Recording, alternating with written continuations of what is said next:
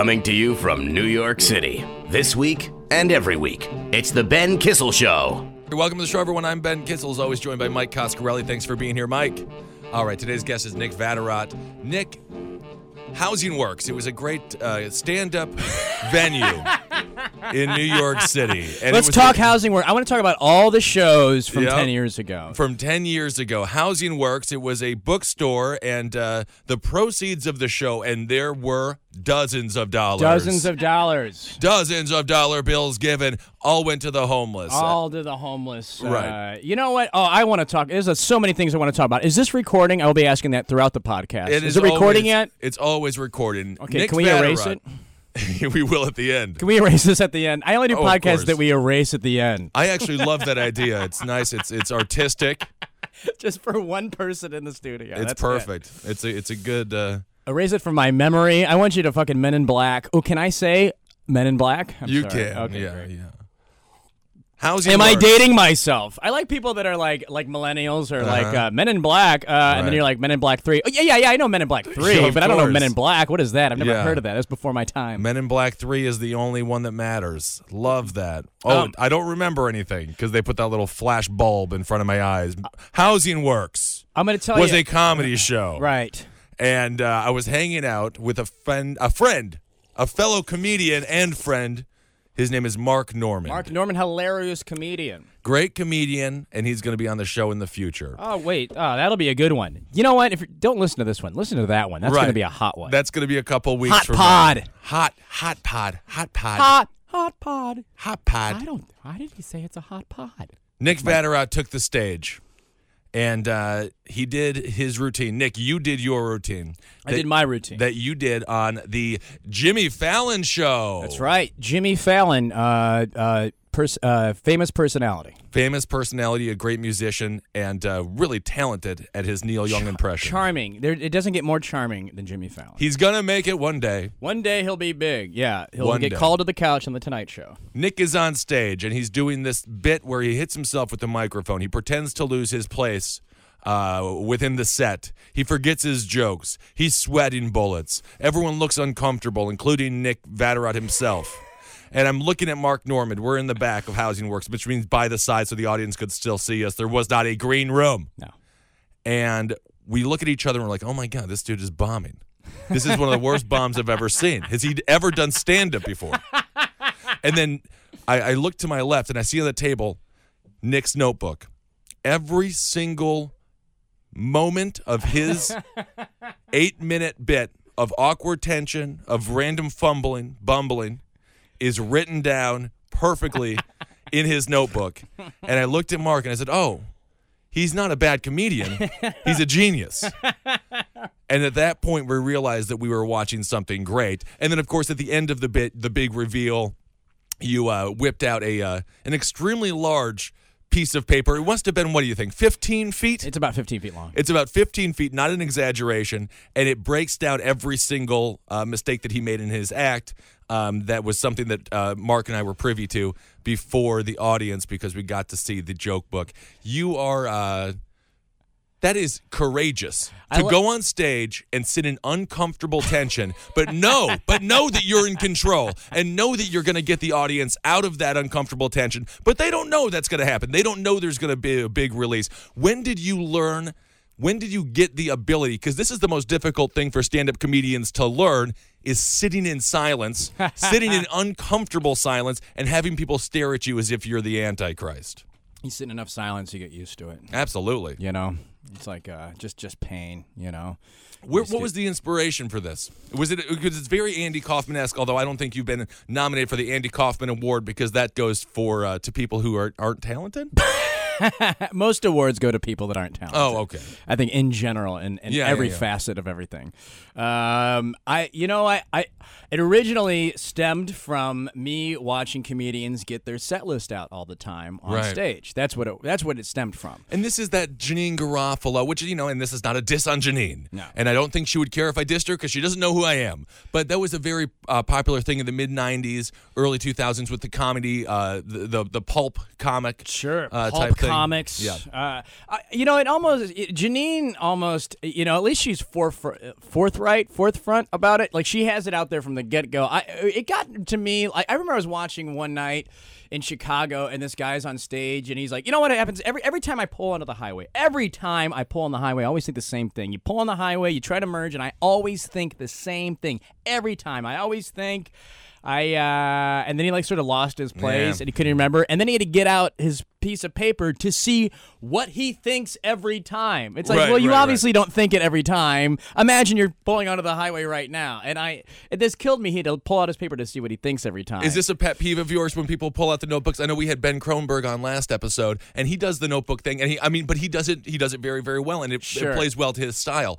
you But- know, and Deon Cole was a hilarious comic uh, in Chicago that would like he you know he'd have his like notebook out and he would he would do jokes and when it didn't go anything less than killing because that dude would just kill every time. but Right. He would have joke any joke that was like less than killing because he'd try new stuff. He would just like slowly cross it out. Yeah, and yeah, that yeah, was which he wound up doing uh, when we did mashup. I think he did that bit on mashup too, where he would just like do a bit and then cross it out. What's Or- mashup? uh, Comedy Central. It was like a sketch improv hybrid show that did uh, one season. I think you can find it on Hulu Plus. Ooh. Uh, or co- you can clips on Comedy Central's website. But he would do that, you know, even on TV, he still did the bit where he would like do a bit and he'd circle it if it went well or cross it out if it didn't, if less than. Right. But that was half the joke, crossing it out. And it was so funny. I think if you use it as a comedic device, it's fine, you know? Right. It- It's part of the comedy. It should heighten the comedy. And, and, and I don't really have any issue. You want to, the, the problem is uh, with getting out the notebook is uh, if you use it as part of your act, part of your persona, part of, uh, if it heightens the comedy, that's fine. Right. It, I- I think it's, uh, it, for the most part, it doesn't take away from comedy, uh, but it never, unless it's like Deon Cole or Kronberg, it's you know, it's, it's his you know personality on stage. You know, if, Right. if it doesn't heighten your comedy, then why do it? You know, co- comedians are always like, why why don't people treat us like we're a performance? What you wouldn't talk at a theater? Yeah, but the Right. actors wouldn't get their scripts out halfway through the set, you know, halfway through the, the play either. You know, if you want to get the audience to convince them it's a performance, you got to treat it like it's a performance. You know, Right, right, right, right. I mean, that being said, like now that I've I sort of like made fun of it and everything, I like sometimes I'm just I, I'll get a notebook out. Now I didn't do it for years because I was so adamantly against it, and now Yeah. sometimes I'll go to a show and I'm like. I don't know. There's nothing in it that I really, really want to talk about that night. So I'll fucking, I'll write down like 30 things on a notebook and I'll just on stage, I'll just pick which, because I only have time for about seven or eight. Right, So right, I'll just right. sort of like pick what I want to talk about in the moment on stage. And that's, that's fun for me. And then I'll do it at, I'll do it at like open mics or just, you know, show like, you know, just kind of like workshop shows. Yeah. And, uh, and that's fun to kind of like dance around and, and bounce from bit to bit. Right. But I definitely know it's not like the, if I, I should be better prepared, you know, Right, but it, sometimes I'm like, it's sometimes it's fun to just kind of like, uh, what are like, instead of sitting there and like, oh, what's this act? Sometimes you ever like you like this is the act I'm going to do, and then you get there and you're like mm, this joke isn't going to work, and No this way, this yeah. doesn't work with this, and this crowd's not going to into this type of thing, and it's fun to have like 30 things to be like, all right, what what I'm just going to pick and play from this, and that's you know, so I'll do that now, and I used to not do that. I got no nothing against, but like, but I don't know, some people use it as a crutch. Right. You look like a plumber.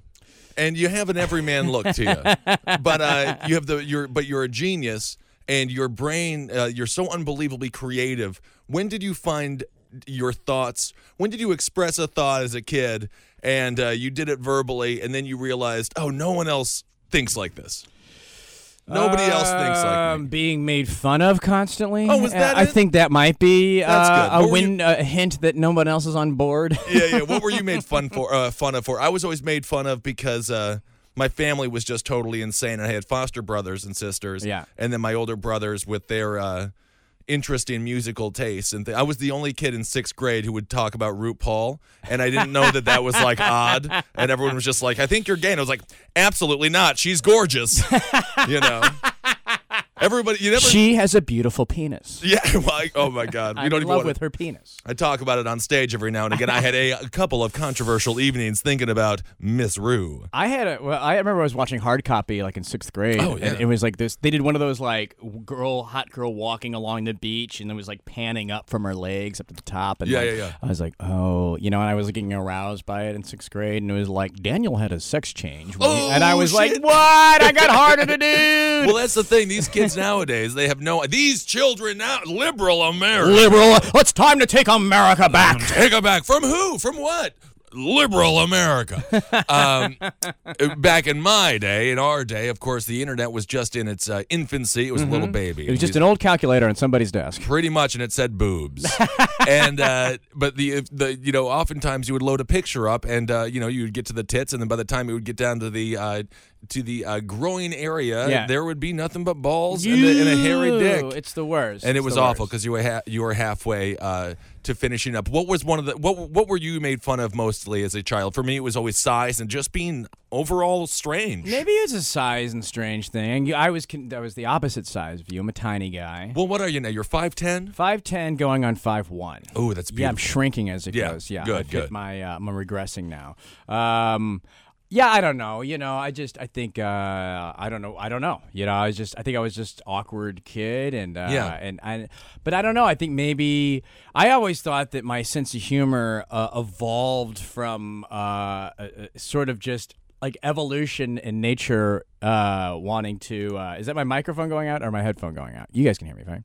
Uh, i'm taking the microphone i'm taking the headphones off guys All right, take no headphones. Look at this. I can't hear what i'm saying. Um, but i think like uh, i think sense of humor uh, uh, uh, for me evolved from trying to uh, find i wasn't great at sports. Right. you know and that seemed to be the thing that like bonded a lot of you know kids you know Mm-hmm. uh, and so i think sense of humor just evolved from like well i gotta i think i i remember like in i remember one time they did a thing where like kids on both sides it was like you'd have like 60 kids and they would divide up into 30 on 30 soccer Right, right, right. and I, I remember when we play on this uh, asphalt parking lot uh, at St. Joe's grade school, and uh, and I remember like thirty, the, the kids they, they they picked thirty, and then they picked thirty, and I was the last kid left. Right. And they were like, uh, and they're like, well, we don't want them, and they're like, we don't want them, and I was as a kid, I remember being like, I'll be the It's- guest referee. yeah, I was like, can I be the corner kick ref? Um, I, I, uh, I'll, I'll keep stoppage time. Uh, and I remember just like as a kid, I was like, come on, it's thirty on thirty. Right. Like, like I am no, I have no uh, impact on on who wins or loses. Right. But I remember like it was so awkward to have thirty kids and then thirty. Ki- that's like a twelve minute process of picking It's teams. a lot, yeah. And like, and they were like, mm, he's so bad, he's gonna influence these thirty on our side. Right. And uh, and I remember like being like Sam being like, uh, ah, I was just kidding. I didn't want to play anyway. And all the kids laughed, and it like it, it made that moment not as bad at Right. least in that moment and i feel like that's like the first time i remember of like making kids laugh i was like well oh, okay when i make a joke they don't hate me as much right, right, right, right. so i feel like that's where like the sense of humor sort of uh, arose from and that's where i, I think that was that was like my survival skill to get by Absolutely, it's so key. Michelle Obama. Hilarious she is hilarious. she is hilarious She uh, obviously she pushes the uh, the health for children very very much, and she you know the Get Fit campaigns, and this is very good. And they are cutting gym classes around uh, the country because of budget issues and whatnot. But I am actually going to stay uh, say, state a controversial oh boy controversial opinion. liberal ben kissel Get rid of gym classes. I have not Yeah? one good memory, not one Yeah. good memory from gym class. I was morbidly obese. I was Yeah. in seventh grade, and we had to do pull ups because, you know, everyone was going to become a Marine. Yeah. And uh, Mr. Luchwager, I'll never forget this guy. Always a weird name Mr. Luchwager, the gym teacher with the ponytail, he wore nothing but uh, what but blue um, windbreaker pants. I mean, he was a tyrant of t-shirt tucked into the windbreaker pants Of course, always And why was- do they tuck it in It wasn't a T-shirt. It was a, it was a uh, a, a collared shirt. You know, the three button classic. Mr. Casual up top, uh, gym class down below. I saw him at the bars much much later on. Turns out a bit of a pederast. Uh, um, not uh, not unexpected. Right. And I'll never forget having to do one pull up, and I couldn't do the pull up, and my friend had to come and grab my legs and then kind of hoist me up, and everyone just started chanting my name. But it was uh, extremely embarrassing, and my stomach was showing, and the whole thing was a goddamn nightmare. but doesn't that make you into the person that you are today? I still can't do a pull up, so yeah, absolutely. But I mean, like to be to to to. Uh, I mean, arguably to not be ridiculed, to not be bullied, to not be. You know, I was talking to somebody last night who was homeschooled, and uh, Right. if you want to homeschool your kids, if you've been homeschooled, that's completely fine. I was homeschooled for two years. It was one of the best two years of my life. I did community theater with my mother. I did. just plays with uh, the Odd Couple with just you and your mom. Yeah, pretty much. The first Felix. the first thing I was ever cast in uh, was a I was a tree. I was cast as a tree. I think I, I got cast as a fairy. hey, all right. Yeah, There we go. And then I quit right beforehand because I was like, I thought it'd be funny to do, and then I got, uh, the, the I was being made fun of the other kids in grade school, and Yeah. I was like, this is turned from we thought it was funny that I was fairy. I was like, mm, I think everyone's making fun of me now. I so think I was so, like, no, I'm yeah. not doing it. yeah. Uh, but you're saying b- with being bullied. Yeah, I mean, you know, I think like I think home you you can teach your kids uh you can give them uh arguably a better education by homeschooling them, but there's just you can't teach social, you know, survival. You know, you can't teach like, you know, relating to other kids and other people and what it's like to, and, and and and be you know, when you're like you- you're not you're never well, hopefully you're not being bullied by uh, the t- you know, your mom, I you mean, know. she's got to give you the full experience. So she- she has to yeah. be your best friend, your bully. You have to break up with her at some point You when you book date. her in the. She books you in the hallway, just slams all your books out of your hand. She You're like, has to. Get ready for the real world, Ben. That'll Um, be perfect. That would that would train them well. That's. I mean, I feel like because I mean to, to to to think that everyone loves you and that everyone like Right. wants the best for you and, and will support you is is uh, is ludicrous. And you you can't you, you need to. I think that's what that's what public or you know or, or just school you know being in school like Yeah. teaches uh, people to have to deal with assholes. Did you go to? Uh, you said St. Joe's, right? Yeah, yeah, Did yeah. you go to Catholic through, uh, school throughout? Catholic grade school, Jesuit high school. Ooh. Oh yeah, Jesuit, the real deal. I went to. All uh, guys. I would. Oh yeah. Oh yeah. Mm, well, not my kind of porno. but uh, uh, well, I was homeschooled from first to uh, third grade because I got kicked out of kindergarten because Sure. Mrs. Van Order didn't necessarily appreciate my humorous antics. In kindergarten? yeah. What, like what's a Ben Kissel humorous antic from from K? Literally, just telling her that she was wrong. Ah, ah. That was it because she was constantly wrong, and I'm like, okay, please, uh, Mrs. Van Order, your life is over and your husband hates you. I love the last names of your school. It's all real. Yeah. Yeah. Mrs. Van Order. I'll never forget it. She made me cry on a daily basis. She, and there was this kid named Ryan who was the uh, he was the star of the classroom. She loved him and he used to do things that were wrong and I would get blamed for him and I'll never forget him for it and I hope he dies. But anyway, I'm over it. Then- Sounds like you are. Yeah, yeah, yeah. Then from 1 to 3rd grade, from 1st to 3rd grade I was homeschooled and then from 3rd grade to 5th grade. This is very exciting stuff. I like it. I went to an evangelical school where it was uh, I got spankings. Oh yeah. Yeah, by a, uh, Mr. Sikash was his Again, name. I think you're making these names up. I swear to. God, it's all real. They're all two words put together. it's Wisconsin. yeah, and my and then my science teacher, Mrs. Basket Party. Yep. Bas- I loved Mrs. Basket Party. uh, go back and listen to a couple of Roundtable of Gentlemen's ago. I talked about a teacher named Shane Totten. He was a total nightmare. He was teacher of the year like multiple times over, but I didn't like him very much.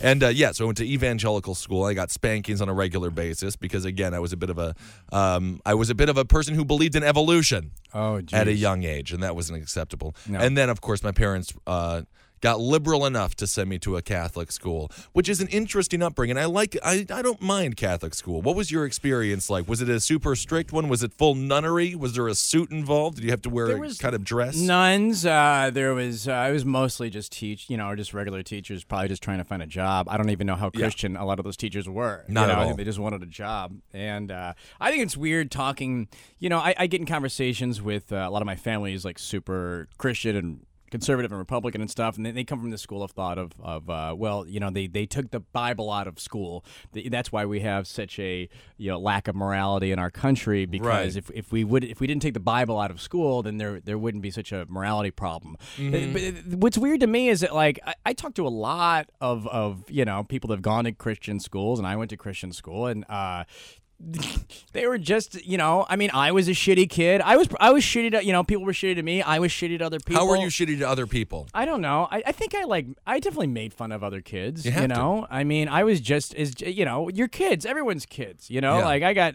I harbor no ill will to, to, to people that were shitty to me, and I hope I hope people that I was shitty to are over it as well. You know. But that's just what so. kids kids are just shitty to each other. You know. Right. And and to think that there that doesn't happen in Christian school is you know. I, I mean I I I learned to be racist from my Christian grade school. You know, I, I How'd you learn to be racist from your Christian ga- uh, grade school? grade racist school? jokes, you know, like the, Sure. the, the street jokes that kids tell each other. I didn't know that these jokes were funny. I didn't know like you know whatever jokes that we tell each other. Like I th- I would never come up with the idea on my own to to make fun of a ethnicity or Right. a, a sexuality or a gender until other Christian kids in my Christian grade school like told these jokes and I was taught, oh, this is this this type of people is a punchline. This type of person's a punchline, and I didn't know that until like I probably like still you know like uh, didn't didn't like squeeze that out of my you know personality until I finally left Christian world and like interacted with other people from other ethnicities and sexualities and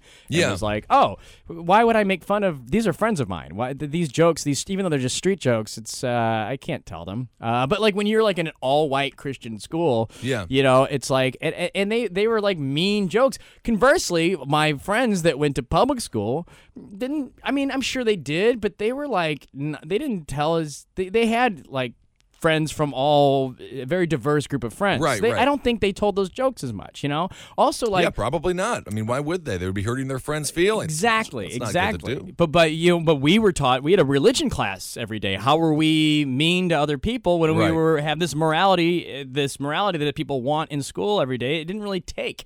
You The know, one interesting thing about growing up extremely religious is that you deal with life and death, uh, life and death issues pretty much as soon as you get out of the womb. Uh, my parents were extremely pro-life, so I know about abortion. I've known about. I've been reading abortion pamphlets since I was three years old, and I was just like, I was just in there, and uh, I talk about it on stage. Um, it's very bizarre. That is one interesting thing about growing up religious, though, is that it does make you ask the tough questions, the large questions about the universe and the world, and who am I, and what's time? Is you know, is it real? Like they Right. get into their, uh, they get into their philosophy, and uh, they indoctrinate you very, very young. Is that something that if you would ever have a kid, Mm-hmm. the one thing about religion, it does give structure. It does lead to um, questions, Sure. and uh, and often you know when you have a question and you're looking for the answer, that's you know that's that's the um, the answer isn't isn't uh, it's not usually what the Christian church wants you to find. The answer. The, whatever whatever the question is, you know, Okay, yeah, um, it, you you end up usually just being like, well, I'm going to go do heroin, right. you know. What was the thing growing up? Are are you happy that you grew up in such a religious, uh, with a religious home? Were your parents super religious? Listen, yeah, they, you know, my, my parents were religious, and, and, and also they thought they were doing, you know, they wanted. I don't think. Uh, you ever see that Freakonomics uh, movie? I saw the movie and I saw the book cover, and it makes me hungry every time. Right. Because What is there's an that? apple, but then it's an orange on the inside. The world's. I thought it was about cool fruit, and I it's know. not. No. and it's kind of like a fun name, and then you read it and you're like, snooze. You're right. A bit of a bore, but I loved it. But yeah. uh, yeah, that's why I watched the movie because they cut it together and they got some good directors in there. Yeah, yeah, Uh, yeah, But you know, they talk about like what's the best? Does your name affect? You know your child. You know, Right. and they have all these different examples, and then and I think the conclusion they come to is like the name you give your kid doesn't matter. But if you're a parent that like wants you, that you even think of like if you're even thinking like oh does my name I give my child affect them? You know what's the best name I can give them to give them the best opportunities in life and everything? If you're even a parent that thinks that then your kid's in the right direction. It doesn't ah. matter what you name them. If you're a parent that doesn't even think about that then if you're a parent that you're just trying to give your child the best and putting thought into it then, then that's the most important thing you know and so I, regardless of what that turns into. yeah, and I, I think my parents sent me to Christian school because they were like they thought that was the best thing for me, you know, and they thought that was the best, op- you know, to give me the best opportunity, the best uh, uh, being taught right and wrong and all that stuff. You know? Right, right. And so that's fine. And it, I just it's so weird in hindsight. In grade school, we uh, I learned to steal from other kids. You know, we were stealing Gotcha. all the time. We Yeah. stole. We went shoplifting. We uh, we stole. Well, we, we stole hood ornaments off cars. We Mm-hmm. stole. Uh, we went through a phase where we stole. You know, on, on tires. There's like a little like a screw thing Of you put course. over the. We stole those for some reason. I- Yeah. I, can't imagine why. Uh, Just kind of fun to have them around. it was just like they were like trophies of just running around the neighborhood and stealing shit, and we like vandalized and we did all this terrible shit. And I, I had all these public school friends because I had a group of private school friends and, and, a, and a group of public school friends. And my public school friends, when I would be like, they'd be like, "What do you want to do?" I was like, "Hey, let's go st- steal hood ornaments." They were like, "What are you talking about?" Yeah, you know, yeah, yeah. like they weren't into stealing at all. You know, and it, and I was like, "Well, it's so weird," you know, that like this, uh, you know, that like these people who aren't being, these kids aren't being taught morality, have no, they have, it's almost like that. How is, what's that Billy Joel song? We You didn't know, start the fire. Uh, yeah. No, No, the why what is not? it? The, uh, the, but the Catholic and girls stopped much too late. You know, I think it's that one. Yeah. it's uh, that's we didn't start the fire, right? Which one? Only the Only good, the yeah. good die young, which isn't actually true. But uh, he's talking. He, there's some lyric in there where he's just talking about. I think he references that like when you're a pent up, like you're just told to be good. There's a part where you're just like, ah, you just want to like go and do destructive stuff, I guess, or, or break all the rules because the rules are shoved down your throat so right. much. You know. And in public school, you get to kind of figure that stuff on your own. It's not the Ten Commandments aren't on the wall. Yeah. I mean, I I I totally agree. It's funny that you bring that up. We used to vandalize uh, many many things and uh, steal thousands of dollars worth of cigarettes and uh, Yeah. We solely, me and my friend Jared, are the reason that most gas stations in Stevens Point, uh, Wisconsin, have ga- uh, have cameras now. Um, but can you imagine getting away with that stuff now? Uh, you can't do it anymore. All the cameras everywhere. Right. These kids. I mean, you hear about stories of children getting, uh, you know. Uh, 12 years old getting put in jail for a week at a time for random petty theft. I mean, you know, Right. it's just dip it's much more much more difficult to get away with very very fun acts of vandalism. You'd have to you'd have to be more into disguises now, I think. Yeah. Which I, I wish I would have, you know, started doing disguises as a kid. That would have uh, been an interesting.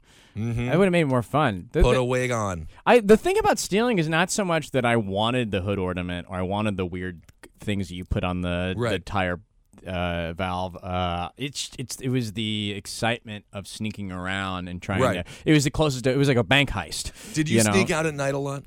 Um, I did it like once or twice. Uh, but most of the time I was like, now what? Yeah. There's not really anything to do. Favorite memory of sneaking out? We used to sneak out all the time. My friend Matt, uh, one night, he um, because he wanted to to not, to not miss the sneak out, he set his alarm clock. Uh-huh. But he ended up uh, sneaking out a little bit earlier than he thought he was going to. And sure enough, around three o'clock in the morning, his mother is over at my house screaming, and she was very upset because he let his alarm go off. And then, of course, she woke up and she's like, "Where's Matt?" And then she tracked him down to So me. his alarm went off after he left. Yeah, because the jackass, he said it all wrong. But we used to do very, very fun things. My favorite prank we ever did, first, we would get naked a lot. All of my friends, we would just run around naked. I had no idea what we were doing. Yeah, because you don't know you, you want to do something crazy, but you don't you don't know what to do. Right. So that sounds like a crazy thing. We uh, uprooted all the mailboxes in uh, in a neighborhood, and we moved them one house down. That's hilarious. And it was my favorite joke we've ever that's played. really funny. But now you realize, in hindsight, that's a felony like Oh, 30 yeah. times over. Yeah, you know, yeah, and now every kid- mailbox. exactly, and now kids would get in much, much more trouble for doing something like that. But of course, we also didn't have cameras where we could film it because there would my nude ass would be all over the goddamn Right. internet if I was a kid nowadays. It would be ridiculous. and genitalia recognition software would Oh, notice my your God. genitalia, match it Yeah. up to you. yeah, my my penis looks just like Robert Durst, so it'd be like, "Is that Robert Durst? Spelling Beverly wrong. I Um, love Robert Durst. I uh he's uh yeah, hottest celebrity of the week, right? He is. He's huge. Hottest celebrity of the week. Getting a lot of buzz about this guy. Oscar buzz about Yeah. this guy. Um what uh when we, when did you cuz you so when you're being ra- you didn't challenge you get you, when you're brought up and this is the craziest thing about religion is that like that I don't understand why everybody doesn't see this. Uh, Right. but uh you know, you you everyone believes what they were taught. you Yeah, know, like pretty much. like uh, like I'd say like a large percent of the world believes can't believe that other people believe these other religions. Yet at the same Right. time, everyone believes what they were taught as a kid. And then Oh, yeah. you know, and you're like, well, the only reason you believe that is because you were taught that as a kid, and you're mad at this other religion, but they were taught that when they were kids, And the that's differences, just all it is. the differences are so unbelievably small. All the major Abrahamic religions, Right. Uh, you know, they all stem from Abraham. I mean, these are they're yeah. extremely similar. they all believe in angels. They all believe in Michael as an archangel. oh, I love Michael and I love John Travolta. Ah! Oh, my Oh, a God. smoking, Yeah. uh, smoking, dancing. Don't give a fuck. But angel. speaking of religion, you know, I watched that Scientology Going Clear documentary, and it's the exact same thing. And once the people got out of it, it's funny because you watch these fifty-year-old men who seem extremely rational, um, if not. Uh, if not overly confident in their intelligence, Right. and they're utterly embarrassed because they fell for a scheme. A, a, it's not a Ponzi scheme. Right. It's a uh, I don't pyramid. it's a pyramid scheme. A Yeah, bit. it- yeah, it's it just- is. It's a big pyramid. That's scheme. all that it is. And then, of course, it was very physically abusive. If you Worse than seen- improv. Worse. Oh my God. Worse, Worse than. than a pyramid scheme known as improvisational comedy classes. That's right. If you're in, if you want to come to New York City, City and be an improviser, take a couple of classes, but don't get caught up in the class system. Otherwise, uh, you're you're just wasting money, and the entire thing's a lie. Take a class so you can learn improv, so you can become a teacher, so you can teach a class to Hmm. people who can learn improv to become a teacher to teach people to become And improvisers. you're and then you're telling me I'll make fifteen grand a year? and what? a chance to be an extra on an episode of a lottery commercial. Oh, I can't wait. Maybe even the unbreakable Kimmy Schmidt, something like that. What? Uh, when did But- you? right. When, when did you like challenge? When did you start going? Uh, okay, I assume that you were you believed at one point. How would you not? No, I never did. I You never. never did. I was- believed? yourself? Did you believe? Absolutely. Okay. As a kid, I have no other frame of reference. I mean, I, I'm told these are English words. You know, Right. If someone tells me table is the word for a table, I'm not going to go like, is it though? You know, like I'm just accept that as that th- these are f- vegetables are what I'm supposed to eat. I, I need to brush my Right. teeth. These are things that I'm taught. I don't challenge them. I just accept. I take them as I accept them. Well, and- I always and- brush my teeth with broccoli. Um, I, I just I, I, I cut out the middleman, get that toothbrush out of here. It's a poison and a toxin, and there's fluoride in the water. right. Liberal America. Liberal, take America back. No, I never believed it, but I did enjoy it because when never you're six- believed it? No, because I, As in I- like a- like a I first it was grader, you nonsense. challenged it? I knew it was nonsense from moment one because it, it just didn't. It did no for me. It was well. I wanted to make my mother happy, Mm-hmm. and I wanted to make my dad not physically abuse me. And in order to do that, you had to, uh, you know, do biblical things. Right. My family was extremely evangelical. My it was a, it was cult. Like I was born into a I was born in beautiful Fargo, North Dakota. It's about the Oh, size yeah. of Montana, and there's only six hundred thousand people in it because it is terrible. um, except for the Native American population out there. Uh, hello. Um, and I was born into a cult called Daystar. It was called Daystar, and it was in Fargo, North Dakota. And my mother left when I was we left when I was two years old. My older brother was four, and my other brother was six. Okay. And uh, so I don't really have a memory of it. My older brother has a memory of my mother going to the head of this church, and I Mm-hmm. don't understand how my father would ever let another man control any other finances, Yeah. uh, any of their finances, and I don't understand how he would let my mother um, be forced to go and grovel in front of another man.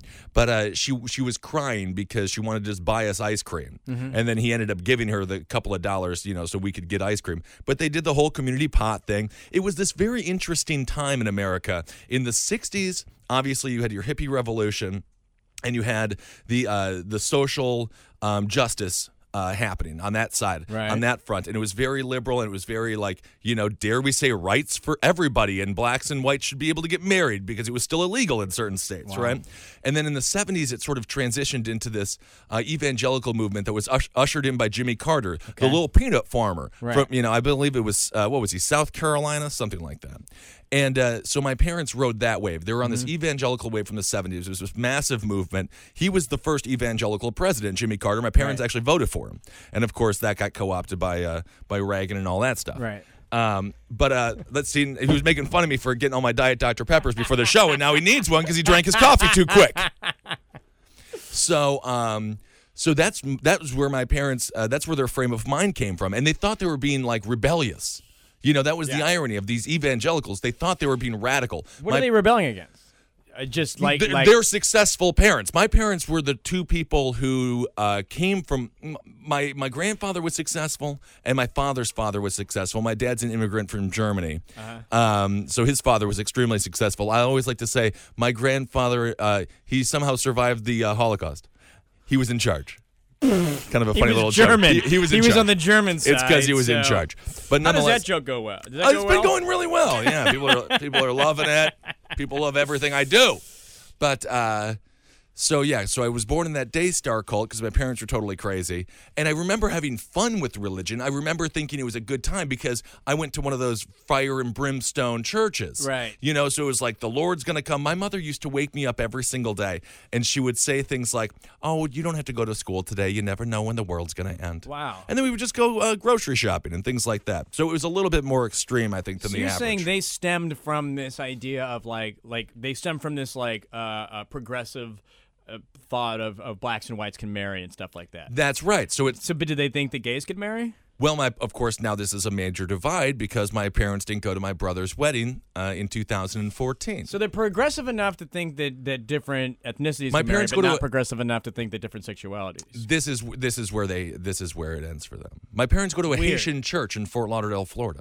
It's so like why I don't yeah. It's crazy. the- yeah. But I would never say that I bought it hook, line, and sinker. I thought it was fun because it's war. You know, it's like it's violent. Yeah. And if you're a kid, especially a boy, Mm-hmm. um, because of the sexism in uh, in the Christian faith and in all religions, it's absolutely phenomenal. I remember thinking, I'm so happy I'm not a girl, which is Mm-hmm. Right. not a good thought for a boy to have. um, you know, Right. because that's just how evangelicals are. You know, the woman serves the man, and the man's in charge, even if he's a moron like my father was. do you oh, did you uh, did you believe in Santa Claus? I never believed in Santa Claus. You even you even challenged that as a kid. Easter well, I just Bunny. didn't believe in it because my You believe parents. in birthdays? the thing is, my parents told me that Santa Claus wasn't real. Oh, well, then, Jesus, of course, Je- yeah. Jesus was the one delivering the gifts. Right. But I was like, Jesus bought me a television. Jesus, Je- if Jesus really loved me, he wouldn't have gotten me this shitty hovercraft where the battery dies after 20 minutes and it doesn't run on carpet.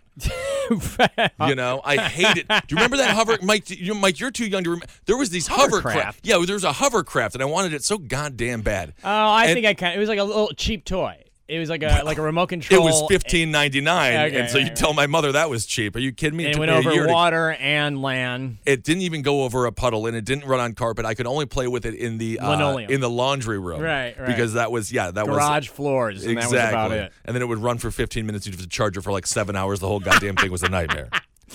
But uh, but no, I mean, but yourself, did you, did you believe in religion at a I young age? I did, age? and here's where my my I guess uh, for lack of a better term, faith was uh, sh- shooken, shaken. Uh, and faith is such a I, they, they get you with that faith thing because Right. every time you you you have a question, they they throw faith back at you. They go, "We'll just have faith." Right. And that's that's such a manipulative word when you're like, it's like just trust me, you know. It's like just have faith. It's like, well, how come if God, you know, like if God created everything and everything was part of His own design and, every, and everything was part of His plan, why why diarrhea? Why why come up? Why do we go diarrhea? And they were like, you just have to have faith that it's a part of something. It's like, yeah, but f- so that's Yeah. your answer. You can't just say just trust me. You know, that's like I went That's down. it. I went down to Mexico and uh, and I took like some sort of zip line tour, and uh, and I was like, "Are these uh, how how safe how safe is this thing? Do Right. You have a safety thing? Like, ah, just trust me. How come that wire is dangling off? Is that that doesn't look tied on right? Just trust me. It's You're- like, well, I don't know. It just I can't just trust you. I need some sort of like something's you know valid and, and some evidence, some Oh, substance. absolutely. Well, you're going to end up dying like Owen Hart if you go down that zip line. Owen Hart, professional wrestler. Zip line accident? You know what happened to him? No. Oh my God. Owen Hart, he was playing a character. I believe it was called the Blue Angel, but Mike, I might be wrong about that. Um, I think he was. I think it was the Blue Angel, but message me and tell me I was. Uh, I'm an idiot if I'm wrong.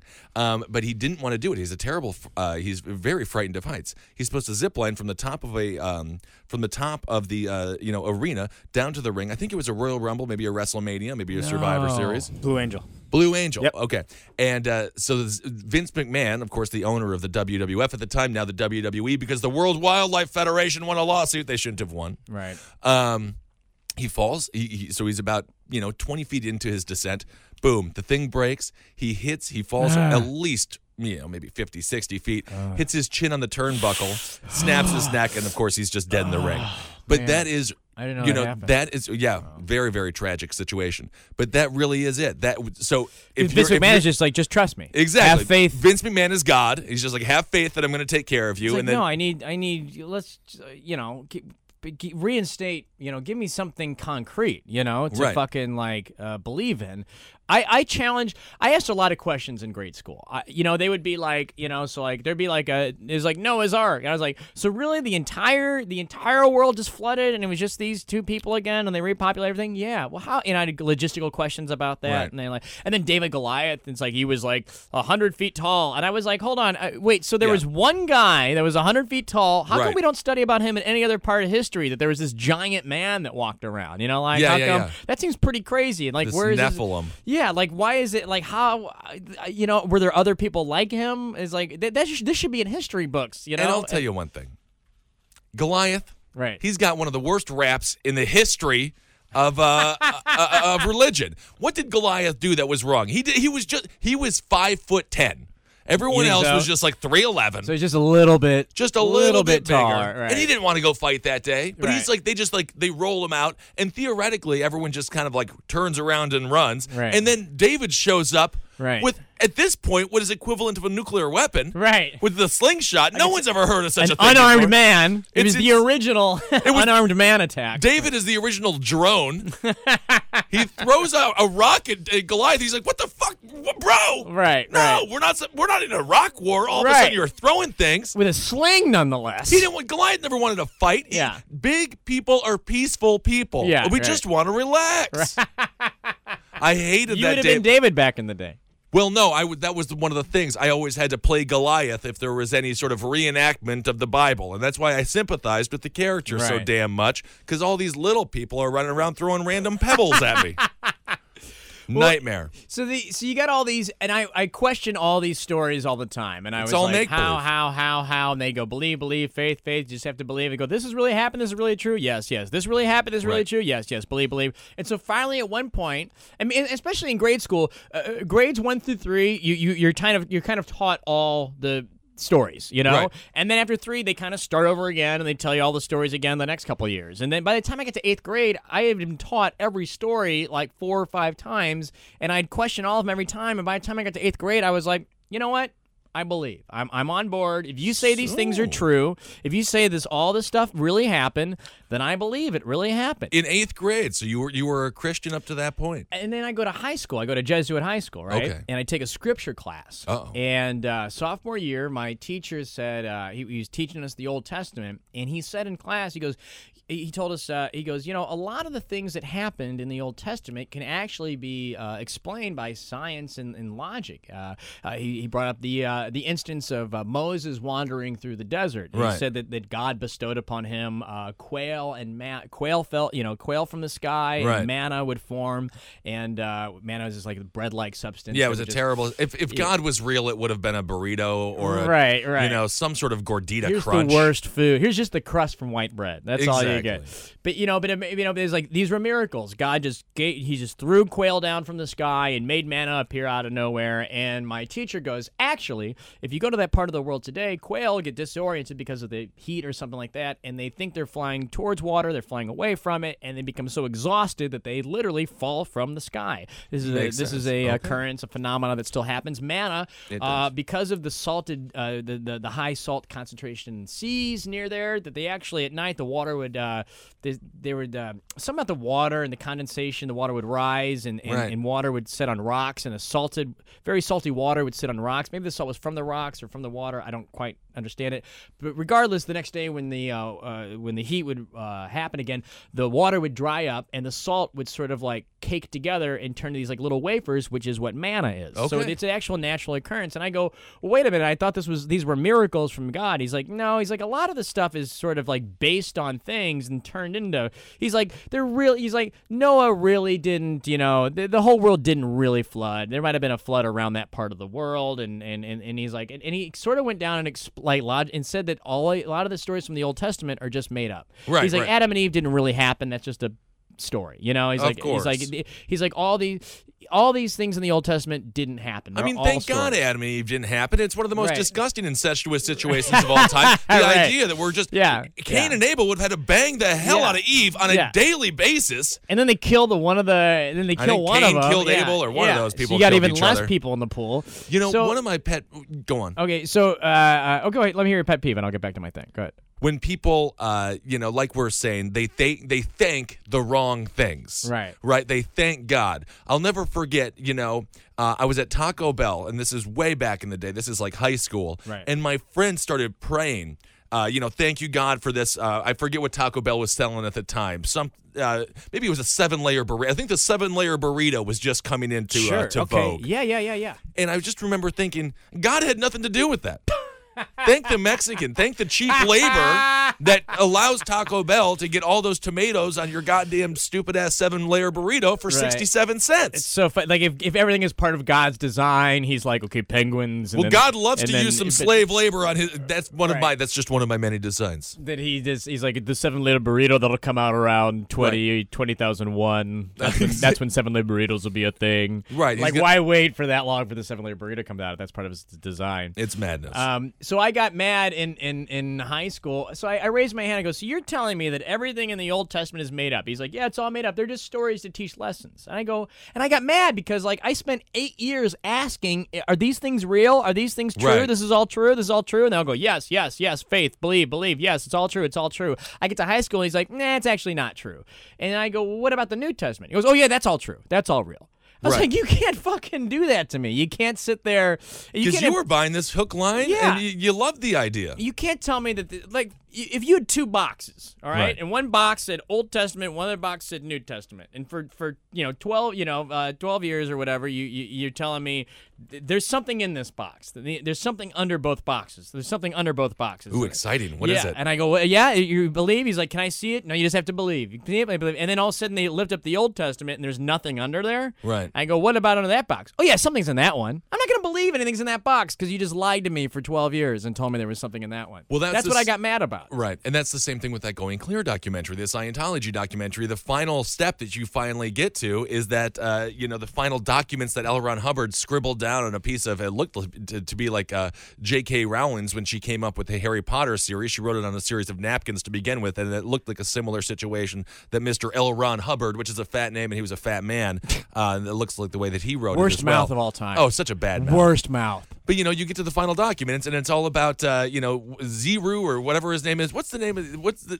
Do you Is remember the, volcanoes and the sprites and the? Uh, It's all about uh, it's all about a uh, an alien named uh, something, Mike. If you could find that, I would love you forever. But Yeah. people talk about if you would have heard that on day one, you would have never bought in. Never, But because you slowly, you know, it's like a frog. It's like a frog in water. You know, you throw a frog in a boiling pot of water, you know what it's going to do? Jump out. But Mm. you put a frog in some nice cool water, turn it on heat. Uh, you know, turn that heat on. It'll just slowly boil to death in its g- sweet bliss, and then Oh, you get to eat frog legs if you like frog legs. Right. But that's exactly what religion does. It starts Yeah. out very relatively innocent. Do you want to hear who Xenu is? Yeah. Yes. Okay, so according to Wikipedia, Xenu, the dictator of the Galactic Confederacy who 75 million years ago brought billions of his people to Earth, then known as Tig- Teegeeack, in a DC 8 like spacecraft, stacked them around volcanoes and killed them with hydrogen bombs. That's the guy. So he's Harry Truman. Is that what happened? I also like Galactic Confederacy. He sounds like uh, some like large mustached gray uh, Oh, yeah. uniform uh, fighting for the right to own slaves, uh, southern part of the country, galactic general. I uh, oops, I farted. oops, I farted. Oops, I, I I did I did a fart in my pants. I must go change pants. Do you think Um, the Galactic uh, Confederacy fought the Galactic Union? I hope they did, and I hope the Confederacy won. I and I Uh, hope they talk like that too. I'm here to uh, come down and uh, Let me check my notebook. I I was going down Galactic Interstate 95, and Is that, is, know- it, is that him doing stand up? yeah, yeah, yeah. So what, what's the deal with interstellar travel? I mean, you know, Real- yeah. it takes you seven weeks to get where you stay there for three days. You come back seven weeks. I need a vacation from my vacation. it's big time. It's big time humor. But it's all the same thing, you know. All these religions are the exact same. They indoctrinate the exact same way. So it wasn't until high school where your your mind was uh, open to the reality that it's all a bunch of lies. And that's the one Yeah. thing. Of, when you do raise your children religious, you are guaranteed to set them up for a situation at one day where they will look you in the eyes and tell them and tell your your your kids will never trust you. I, I'll never forget it. The day that I told my father that I'll never trust anything that he said, and I have no respect for his beliefs. Um, I was a freshman in high school. My father he had, he hit me. My dad was an aggressive guy, and uh, and because he's a German, so he was he was nice for a German. Pretty Uh, nice yeah. for a German guy. Pretty nice for a Ger- I, oh, I farted. Let me check my notebook. I need a vacation from my vacation. Um, and I looked him in the eyes and I said, first of all, if you ever touch me again, I'll murder you. And I would have killed him. I would have, I, uh, yeah. And then I just, I, I cut off his head, you know. Right, And I just spelled. Beverly wrong. Yeah. You know, I would have turned out like Robert Durst. And, uh, and then I was just like, and your religion's bullshit. This is all bullshit. I've known it's bullshit forever. And I've never, um, the relationship has always been strained because Uh, From that point, from that point, because you don't think it was strained chose- before that from well, hitting you? Well, it, no, but that's You don't think not. that strained it a little bit? Eh, you know, I was a big kid. I could I could take some abuse, and I certainly was mouthy. I was a mouthy boy myself. Um, but the thing is, my parents have always chosen religion over their children, Okay. which is the number one issue that I have with them. That's why they didn't go to my brother's gay wedding. This is why they don't. They choose a mythical Xenu, might as well be Xenu Right. character, and this happens, of course, in uh, in the uh, Scientology Church of Scientology as well, where people get disconnected because they're for because somebody is a uh, uh, is a, uh, a troubled person or whatever it might be. Um, and that's one of the things with religion. If you, that's one of the negative things is it can really impact your personal relationships with flesh and blood. Sure, yeah. because you believe in this mythical creature. Vince Lombardi uh, said, uh, uh, "God first, family second, Green Bay Packers third. I, I mean, I like. I would put Green Bay Packers second. Right. Family first. Well, that's weird, but but but but just the God first, family second, and this is this is the problem. You got people that disown Right. their kids because they're gay and they feel like God first, family second. I know pe- people are like, "What's wrong with Christianity?"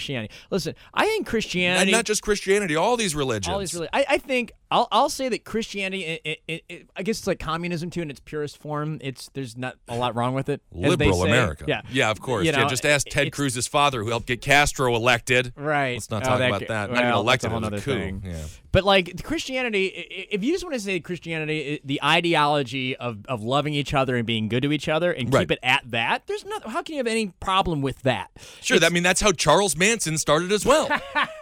Right. That's how. That's always the the in is always just like, but we're gonna love each other. we love each forever." other, but it should be love every. Well, and then and there, it should be love everybody. If you want to truly love everybody and accept everybody, that's they, I got no problem with that ideology. It's when you get these humans that uh, decide to uh, just sort of dissect that and put in rules and plug rules in there and be like, but yeah, but uh, and buts and you know and be like, well, you can't uh, you can love each other, but if you're if you're a homosexual, you are a sinner. And Right. That's not a. It's like, well, I get so frustrated when it's like, I still love them. I just don't accept their idea. It's like, you can't like not accept No. somebody and still say you love somebody. It's a. It is. Dare I say it? Malarkey. Right. It's, It's a, a- it's bunch so of malarkey. It really is insane. Love the sinner. Love the sinner. Hate the sin. It's like you're calling it a such sin. bullshit. Yeah. There was a there was a person that used to go to my church, and uh, oh my god, what was his name? Tom Tim Gunn.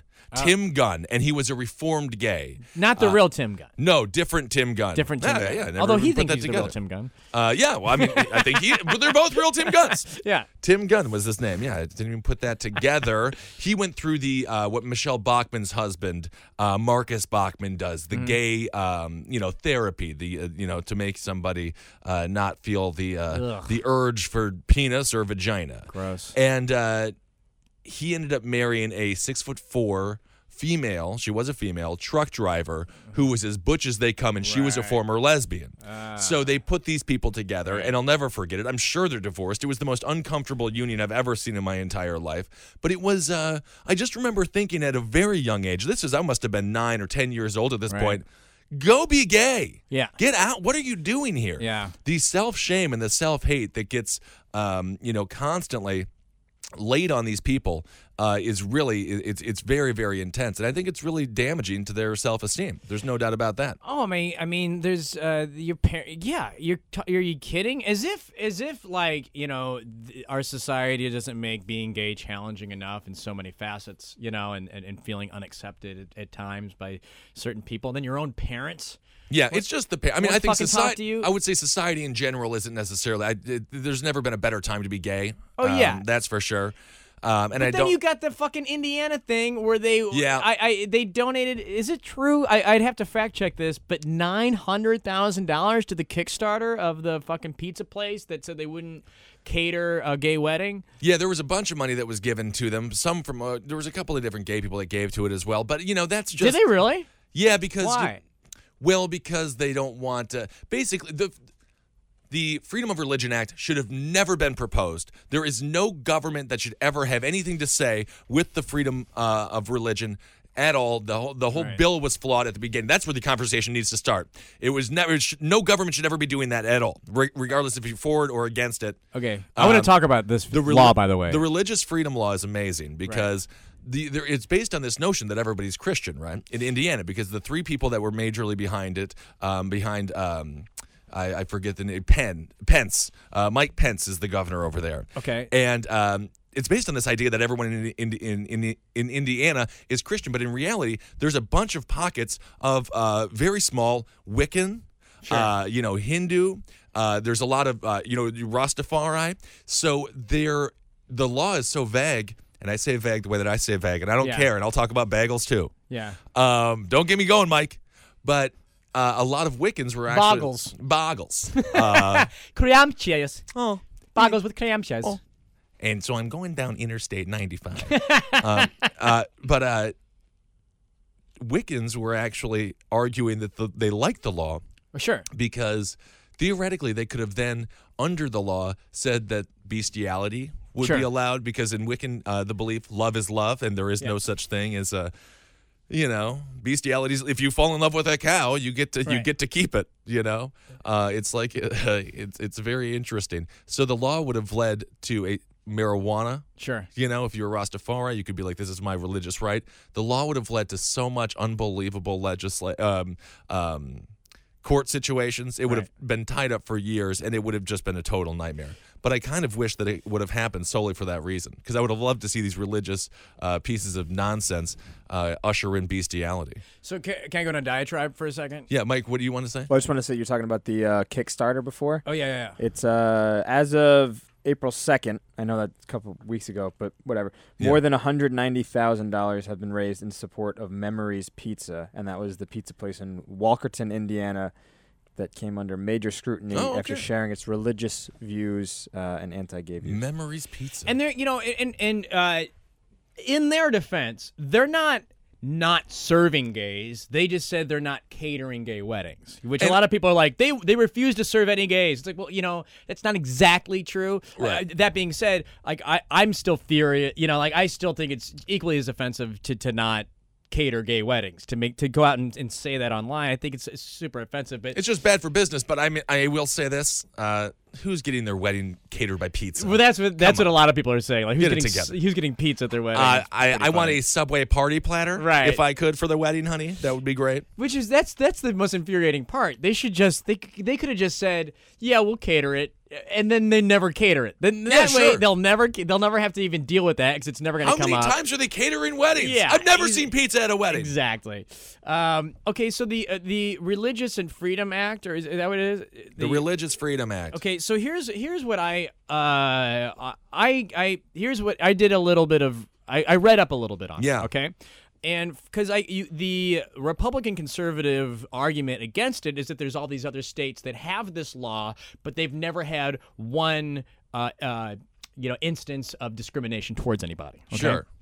truly this pizza place is the only example of discrimination that has really sort of hit the zeitgeist. Uh, uh, you know, it's the only example that they actually came out and said this. Uh, okay, so I was like, mm, that's interesting. Uh, you know, I- uh, just a just a momentary tangent. My issue with that is that like the same people that go. They go, well, we've never had an issue with this, uh, but uh, these are the same people that stop. Uh, so they're going, you're trying to keep something from happening that hasn't happened yet, and it would two or three other things would have to happen for this to happen. But they're the same people that they are against a lot of gun laws because, uh, well, I don't want background checks because that means that this other thing, two or three things down the road, is going to happen, or It's another the thing. slippery slope argument. yeah, Yeah, it's, yeah, it's yeah. Uh, this other instance that's never happened. It's like, well, you, you know, if you're gonna say like no instance, this could happen, but no instance of this is ever happening. That's the same thing on the other argument of like these gun laws, of where you're saying like, well, no instance of this is ever happening, but that's not enough. This still could happen. That's why I don't want this to happen. well, I mean, know, it, it reminds me of alcoholism. how's that? it- to the extent where it's just like, if I have one beer, right. I'm doing cocaine. You know, Right, so right, it's just right. like no. In reality, You're bro, opening just, up a floodgate. right. Exactly. Just calm down, have a beer. You don't have to label yourself an alcoholic. I'm Right. sure you can have a beer and you, you're not going to need cocaine. No, I might be don't wrong. want to do cocaine. Yeah, that's why people don't like marijuana. They go, well, mar- marijuana will cause cocaine. You're going down too many things. this things. is the old argument. Okay, so I looked up the uh, Religious Freedom Act or whatever, and and and I, uh, you know, fact check everything you ever hear anywhere. All right, but Of what's course. interesting, I unless up I say it. the the interesting history behind it is, uh, yeah, you're right about everything because Thank you, you've never said anything wrong ever. Perfect, thank Um, I do believe, uh, and you can fact check this.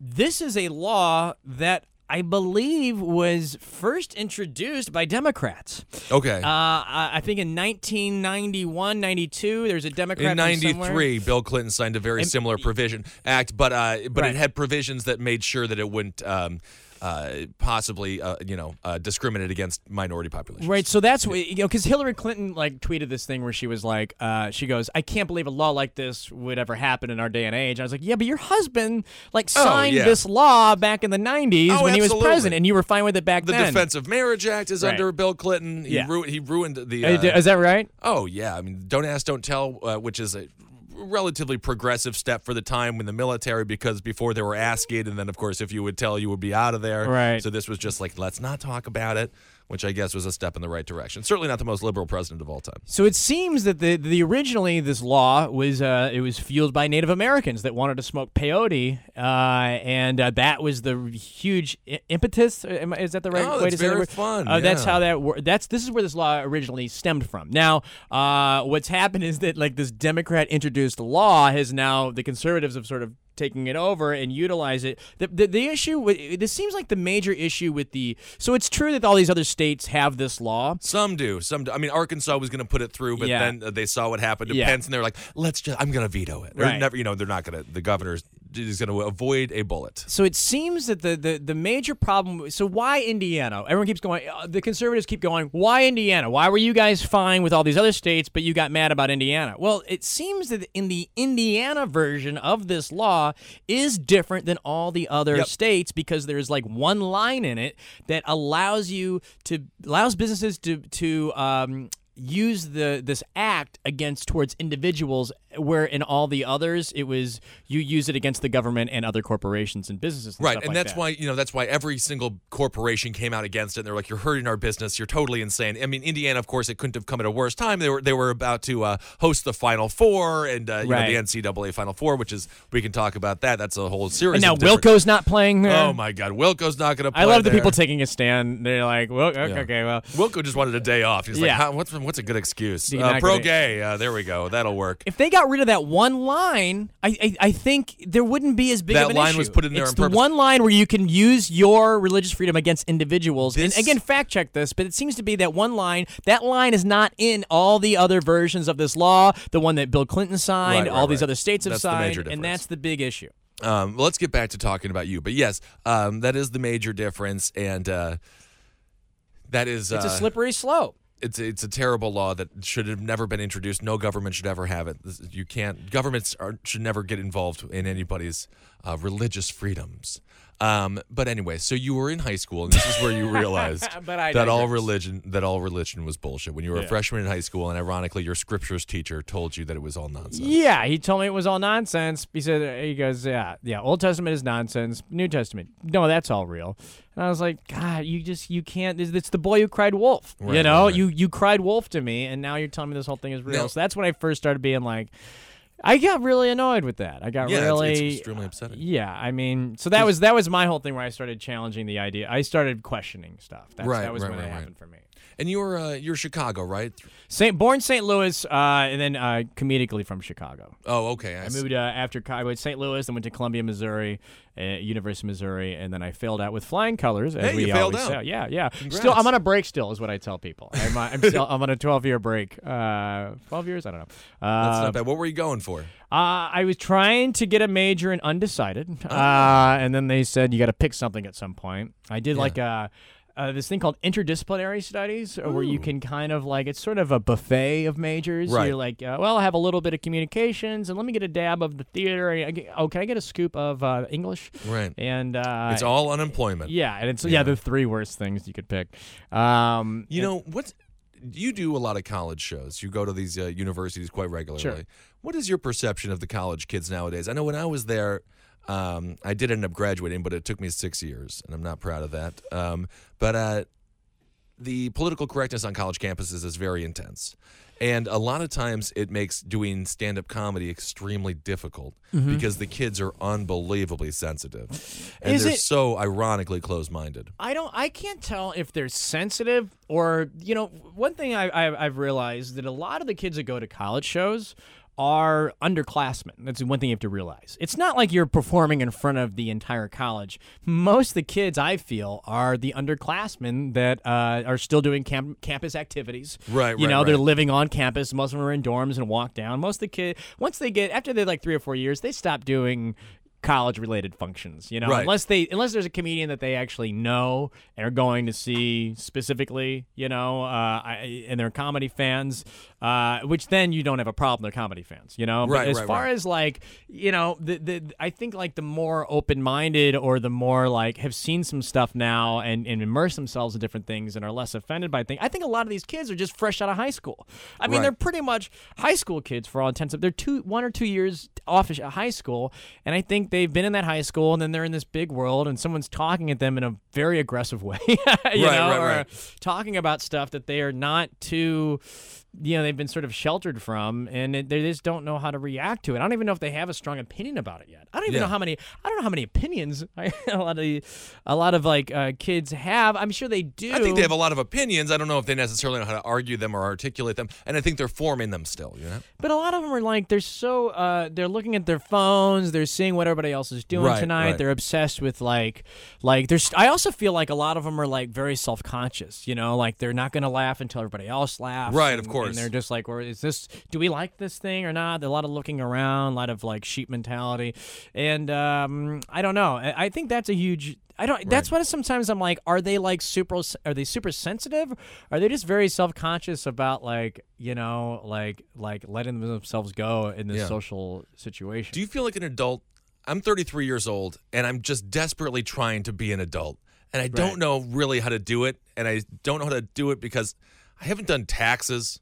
Oh, you know, I don't. do I, I just don't do things. I just. gotta do taxes. You're a tax. I do them every week, all you do every week. every all week, year? all year. Every Sunday. Every Sunday I do taxes. Isn't that something? Yeah, That's I, like I'll your do religion. twice a day uh, in the summer. I'll do them twice a day Yeah. on, on Sundays. Do you feel like you're there? Are you an adult yet? I don't think you ever. I don't know if we're comedians and we just never feel. I, I also like. There's that guy who's like in his 20s and he wears a suit every day and he goes to his job and he gets married and he has kids. That guy feels like an adult. I, Yeah. I, but I, I don't know if we're comedians. We're not married. We don't have kids. We goof around every night. Right. Uh, we wake up too late. I, I don't know. Uh, you know, I feel like we don't. I don't know when we feel like adults. You know, Yeah. like I don't know if it's ever gonna You want to do that? You want to do the kid thing ever?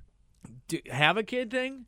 Have a kid thing? Yeah, yeah. Hey, where's that kid thing we Where- had? yeah. Where's it running around? Oh, Did we let that- it out? Did it get out again? The thing that if it dies, we go to prison for the rest of our lives. Uh, I didn't thing? take care of it. They get real mad about it. That's what I. Whenever I see kids, man, I, I just get terrified at the idea. If you if you fuck that up, your life is over. They'll throw you away. Does it get you though? The amount of like pure love that even the most cynical of friends have once they have a kid. Does that ever like you know? To me, like the the the, the people beam. Uh, at, at their kids, they they Right. just fucking they love it so much. Sometimes I'm like, to me, it's almost like heroin. You know, I'm like, God, these guys. You know, I've never been a huge heroin fan, but these guys love it. you know, Yeah, like yeah, yeah, yeah. it's like there's got to be something to it. That's my thought of like of, of kids. You know, my parents. I mean, I feel like I feel like their kids sort of define their life. You know, Right. like that was the that was the biggest thing that made them the most happy and fulfilled and stuff. And like, and and I, I a friend of mine just had a kid the other day, and even in pregnancy, I felt she was like, Ugh, yeah, just wear protection. Don't you never know. And then once she had the kid, it was like uh, it was like she was just like enamored with it. Like, an, and they Right. always say it's like an instant thing where it's like, I, I didn't even really, I hate to say, I didn't even really feel anything until even in the nine months of the pregnancy. I was just like, well, I guess I'm having a kid. This is weird. And then when the kid comes out, they're like, whoa, it's this weird thing. And and hearing that over and over from friends, I was like, maybe there is something to. That to it that once I had a kid, I'd be like, oh shit, this put everything in perspective, and and I am. It doesn't matter what other bullshit happens. You're not you're not crying about the the show. Oh, these guys I didn't like.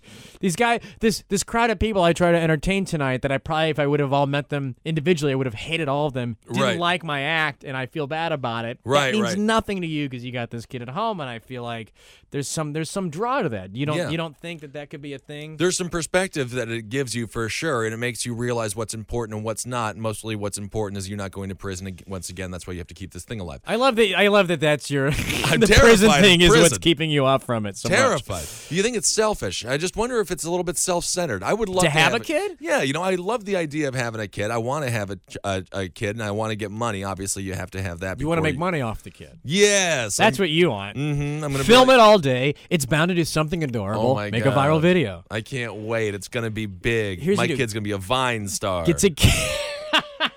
He's a Vine star. Put your kid in a room with just ducks and, and, and little kittens And and, little pug. hamsters and just let the camera roll. Adorable things will happen once a week, Yeah. and then you have a viral star. Yeah. And that kid pays for itself. I agree. Yeah, I don't know. I just think it might. Yeah. Well, let's. How is it one. selfish to, to, to, to have a kid? Well, I mean, you know, basically, um, what we should really, you know, it's the it's the old school version of uploading your uh, consciousness into a machine. Is but that's what and the ha- kid's the machine? But, well, yeah, I mean that's it's it's to it's to uh, you know prolong your lifeline. It's to has my face. yeah, it's to prolong your DNA and to make you live forever. That's why you have children. You know, That's- on my legacy. exactly. It's your little legacy and stuff. But nowadays, you can just you know, uh, you know, Yeah. uh, Yeah, flash drives. it- yeah, exactly. Pu- you know, plug it into your ear or something, and hopefully Google Drive. Google Drive it, and you know, make a bunch of podcasts, and this is the legacy now. so what's worse? I'm not sure. Well, I just still don't see the selfish. Oh, is that's how it's selfish? Because you're, you're just wanting you to live on. You just want, and you know, a lot of people do it when they just get bored. yeah. They're just kind of done. You know, a lot of times they were in the arts or they were doing whatever they were doing. They they fell in love. They got married. At some point, you just have to do something. It's something out of boredom. A kid's out of boredom. I I'm think- bored. Oh, this is something to do to, for the next twenty to thirty years. Exactly. And then they, uh, and then we'll keep in touch after that. It's like the Vietnam War. It's terrible. They did it because they were bored. Pretty much. America was bored, so it had a kid called Vietnam. And we've been paying Terrible for it ever since. Oh my God. Get a job, kid. Get a job, Vietnam. Please. Good Lord. all right. Religion, Vietnam. We've covered it all. Kids, Nick. Vietnam. What else? I love kids. I could talk about kids all day. Yeah. Um, but we have to end this podcast because, you know. Did we go over our time? No, Did we, we talk never- about anything? Did we get anything done? Is Uh, everybody mad? No, no, I don't How do you get people anyone's mad? That's what podcasts are. Getting people mad. Get people riled up. Yeah, did we get people riled up, Mike? I don't know. This episode, probably not. Okay. Uh, how do you, what's what's riled people up in the past? How does this go viral? That's a good question. I don't know. Let's make this Uh, viral. Should we make yeah. this one viral? yeah, yeah. We'll call it Penn Jillette Sunday School. it'll be. It'll What's go Penn I don't know, maybe the gay thing may have gotten like people. If if you have people like that listening don't that know. don't like the gays, I don't think it's what an, an objective inform an objective informed uh, taking both sides in consideration argument. Oh, mm. yeah. That's what I think. I, you know what's so funny? You get so mad at everybody, and you're like, oh, you're not informed. You're not. You're not objectively looking at the thing. But like, and I, I, I always think that I am. I always like. I, I, I don't buy. I don't consider myself liberal or conservative. I consider myself a comedian that likes to read as much about both sides of the argument and point out what I think is like the the uh, inconsistencies. Right, in- right, right. In it. But I guess everyone thinks that. I guess everyone thinks they're informed, and everyone is having a uh, like a objective point of view on everything. So how can you ever truly think that you have? Uh, But uh, does everyone is it no? How many people do you think are actually reading both sides of the argument? Facebook has taught me that like you read something, it's so much preaching to the choir. It's all. That's all everything is today. Well, that's where the market is. You get a niche and you own it. no And, uh, one's that's like. what you have to do. I think That's where you both make money. sides. No, both sides are like saying things that the other side is going. Yeah, it is a that is a good argument. I will I will weigh that in. It's it's all just it's just fire and brimming stone. Both sides do this. Both sides are just getting Yeah, their own side worked just- up, and they're not convincing yeah. the other side of anything. And then they just switch. They just switch roles after a different uh, party is elected a person. That's why it is the illusion of choice. It is all the same thing. It's all the same people. Uh, when it comes to the folks in charge. Um, but yeah, You know, what, you know what a Christian. Uh, I, got, I got real mad about this. Uh, again, it's uh, Christianity. I think good ideology.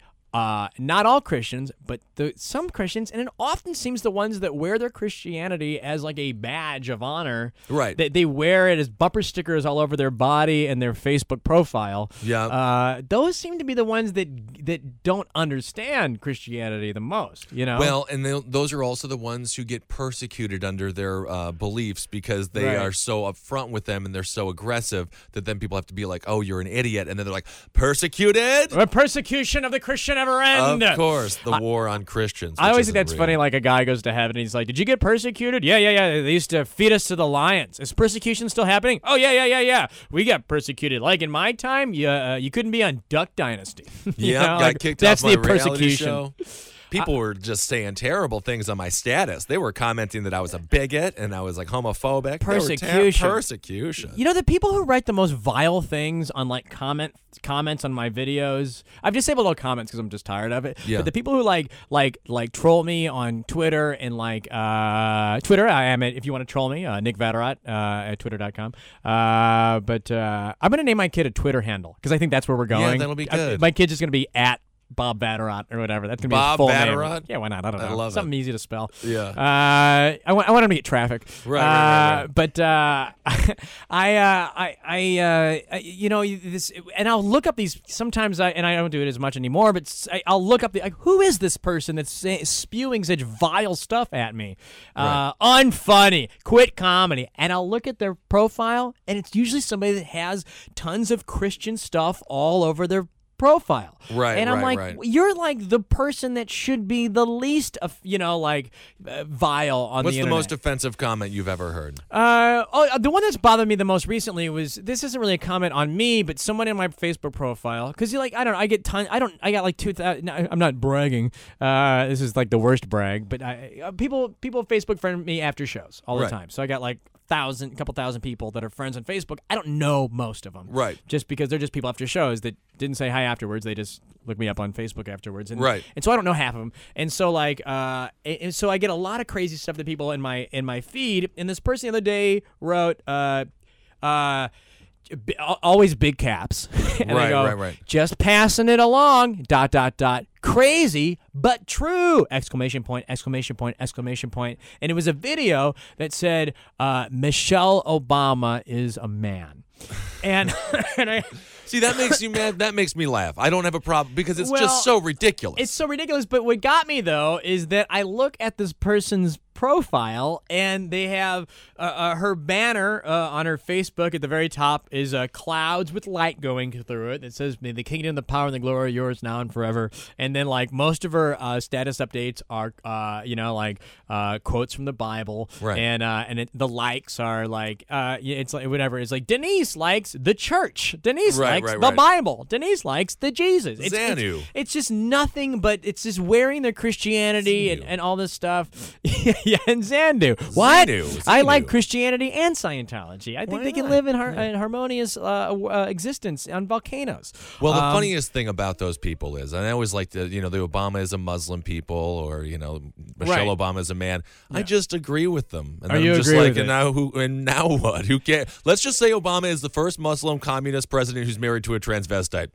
I'm That's fine, fine. with it. I'm fine I with that. actually don't even care. I want all of these conspiracy theories to be true because I have no problem with them if they were true. I, I true. I, I think the craziest the person is, the more America that person is. I mean, America Right. is a place where anybody can become anything. You know, Ted Cruz, born in Canada, dad is from Cuba, Right. uh, and he's trying to run for president. You know, Yeah. despite trying to get a guy, uh, my impeach a God. guy who had the same exact birth situation. We can talk about that for looked at- hours. yeah. Jerry Falwell University. If you go back and listen to Abe Lincoln's Top Hat, I talked about it extensively on that show. It's infuriating, and, and, and, and okay, if you want to be, if you want to wear Christianity as a badge, you know, it's like then there is a huge rift between the political parties uh, that is created by the extreme parts of both political parties. And- Right. And, and if you're a Christian, don't you want to kind of like heal that that rift? Don't you want to be like, okay, well, how, what's the Christian philosophy that I could apply to the division between our uh, our our bipartisan, you know, our, our political party? I know. Uh, Michelle Obama has a dick. I think that's what Jesus would post. I think that would think so. heal the rift between our nation. Yeah. It's such an unchristian thing to write, and you're like, oh, it's inf- I, I I'm fine if you're like a if you're just some like asshole and you want to fucking post that, that's fine. But when you're like, that's what drives me crazy is you're like, I'm better than most people. Uh, don't care for facts. Too busy polishing my halo so I look good, so everybody knows I'm a good person. To Yeah, yeah, actually yeah. have an informed thing that I pass along to people that helps. Uh, it, just it's it's causing more of a rift than, and it's these people that uh, these people. Uh, liberal America. Is this liberal America? This is liberal, liberal America. Has whatever happened to America? Where's the America I wanted? I like that every Yeah. every candidate is running on the platform of take America back. We have and they to. have every election ever. it's still America. We're not under the Russian flag yet. Right. So yeah. Xanu didn't take it. Is it Xanu? I think it's Xenu. Xenu. I think it, I think it was Xenu. Xanadu. It's Xan, Xanadu. Xan, of course. Uh, find Nick Vatterott on Twitter. It's at Nick Vatterott, like you said earlier. Find Mike Coscarelli at Mike Coscarelli. I'm at Ben Kissel. I have a podcast. Plug my podcast. Of course. The Nick Vatterott Show. Each week, Nick Vatterott cannot make it, and I play a character taking over the show. Ben Kissel was on a very great, uh, I think one of our most highly received, uh, most listened to with Marcus uh, Parks. We That's talked great. cryptozoology. Ah, that's so right. look up that podcast. I have an album on Comedy Central Records. You can find it on iTunes. It's called For Amusement Only. Mm-hmm. Uh, and I got a plug. I don't have. I don't have physical CDs. Those That's are- good. Nobody uses physical no, CDs. so I got to plug the crap out of this thing because I can't sell it after shows, and uh, so just I got to tell people go on the internet, go check it out. What's it like seven bucks? oh my god! You know it was eighty nine ninety nine. Yeah, but we marked it down Oh my god! because I want to pass the savings and laughter on to you to three easy payments of. of, of four hundred and forty four forty wow! Oh my god! It's just under a grand. Yeah, it's That is a four hundred forty four forty four. Wow! It's 500 million, 2 billion. When I was a kid, I remember, I remember as a kid, I was like, I remember being like, I want to be rich. Right, right, and, right. and, and like someone was like, "How rich?" It's like, "I want to have a million, uh, three million, four hundred thousand, eight hundred million, four hundred twenty-seven thousand. I had Yeah. no idea how numbers worked. I thought Yeah. you alternated between thousand and a million. Oh, I was terrible with it. We could. We'll have to have you back. We can Talk talk, numbers? Yeah, no, I still don't understand zero. It's a placeholder. I still don't get the zero. It, it drives me insane, and I'll never get it.